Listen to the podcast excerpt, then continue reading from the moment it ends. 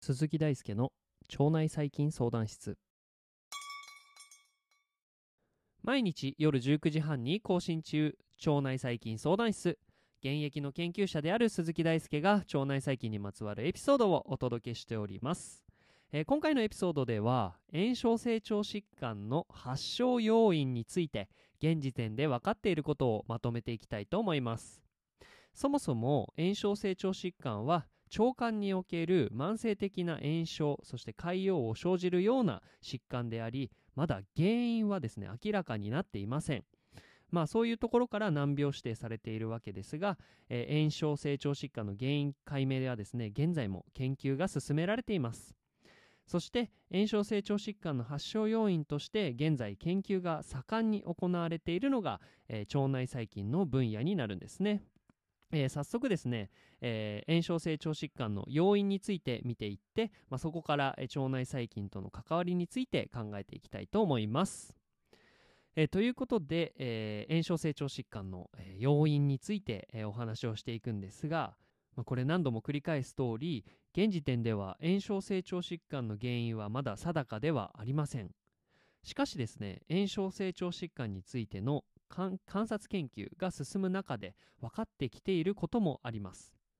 例えば炎症性腸疾患の患者様とあとは健康な方の間で、まあ、持っているゲノムを比較したりとかえ生活習慣の比較を通して見えてくるものがあったりするんですね、まあ、その結果見えてくるものが要因として今考えられています。例えばえー潰瘍性大腸炎の発症には何らかの遺伝的な要因が関係していると考えられていて現在もですね遺伝子の探索が現在行われている最中です。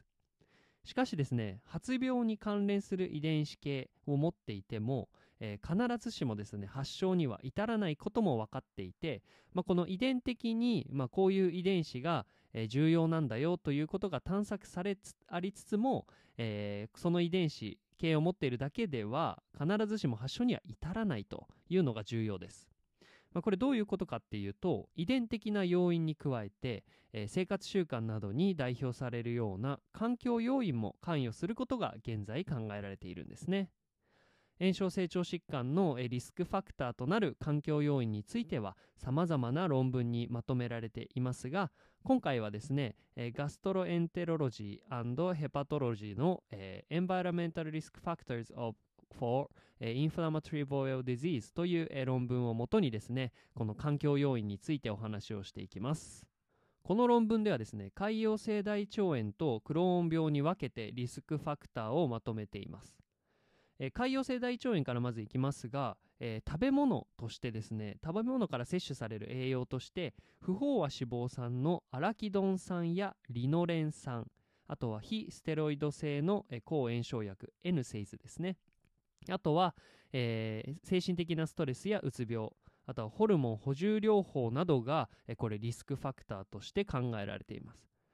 一方ですね N3 系の脂肪酸や喫煙あとは中水切除なんかはリスクをむしろ下げるということが報告されています。えクローン病についてはですねリスクファクターとしてえこれ潰瘍性大腸炎とは反対に喫煙や中水切除あとは動物性タンパク質あとは非ステロイド性の抗炎症薬 N セイズの服用あとは精神的なストレスやうつ病経口避妊薬の服用などがえ列挙されていて食物繊維やビタミン D はむしろリスクを下げると報告されています。ここに述べられているリスクファクターやリスク低減ファクターはいずれもですね腸内細菌と関連していますよね。まあ、腸内細菌相談室で今までお話ししてきた通り、まあ、食生活はまダイレクトに腸内細菌と影響しますし、まあ、薬なんかもですね腸内細菌のを殺してしまったりとかっていう意味で結構、えー関係をしてきますし中水の切除、まあ、急性中水炎、まあ、盲腸になったりして、えー中水切除したりすることでえー腸内細菌層が変わるんじゃないかという報告も現在されています。